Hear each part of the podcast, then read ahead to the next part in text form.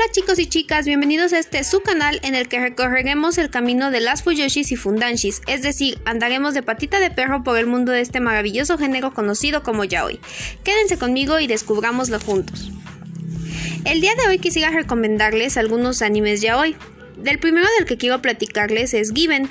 Este cuenta con 11 capítulos y 7 volúmenes de manga de su autora Natsuki Kisu. Cuenta la historia de Ritsuka Uenoyama, quien es un estudiante de preparatoria que comienza a hartarse de la música y los deportes, cosas que antes le gustaban.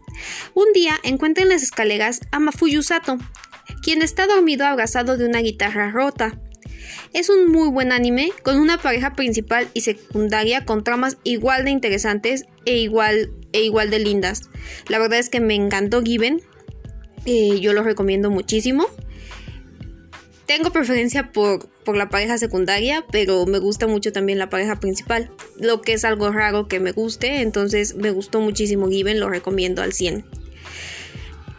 El siguiente anime del que les quiero hablar se llama Sasaki Tumillano este es un manga de Sho Harusono. Tiene 7 volúmenes y apenas tiene 12 capítulos de una primera temporada. Este cuenta la historia de Miyano, quien es un joven y ávido lector de novelas BL, o sea, es un fundanshi, quien un día en una pelea atrae la atención de Sasaki, quien es un joven quien intentará acercarse poco a poco a Miyano, quien siempre está preocupado por lo femenino de su rostro y eso le dificulta tener relaciones con otras personas. ¿Logrará Sasaki acercarse a Miyano?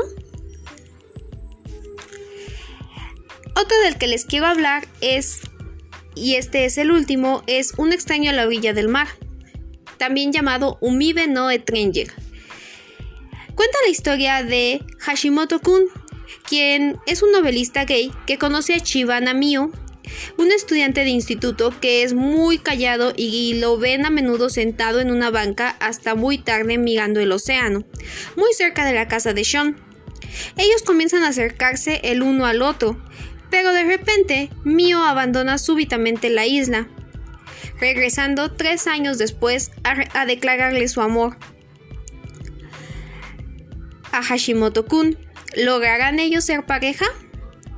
Bueno, hasta aquí el podcast de Patita de Perro. Espero les hayan gustado mis recomendaciones. Si tengo alguna otra y la veo, se las recomendaré de, de inmediato. Muchísimas gracias por escucharme chicos y chicas. Hasta luego.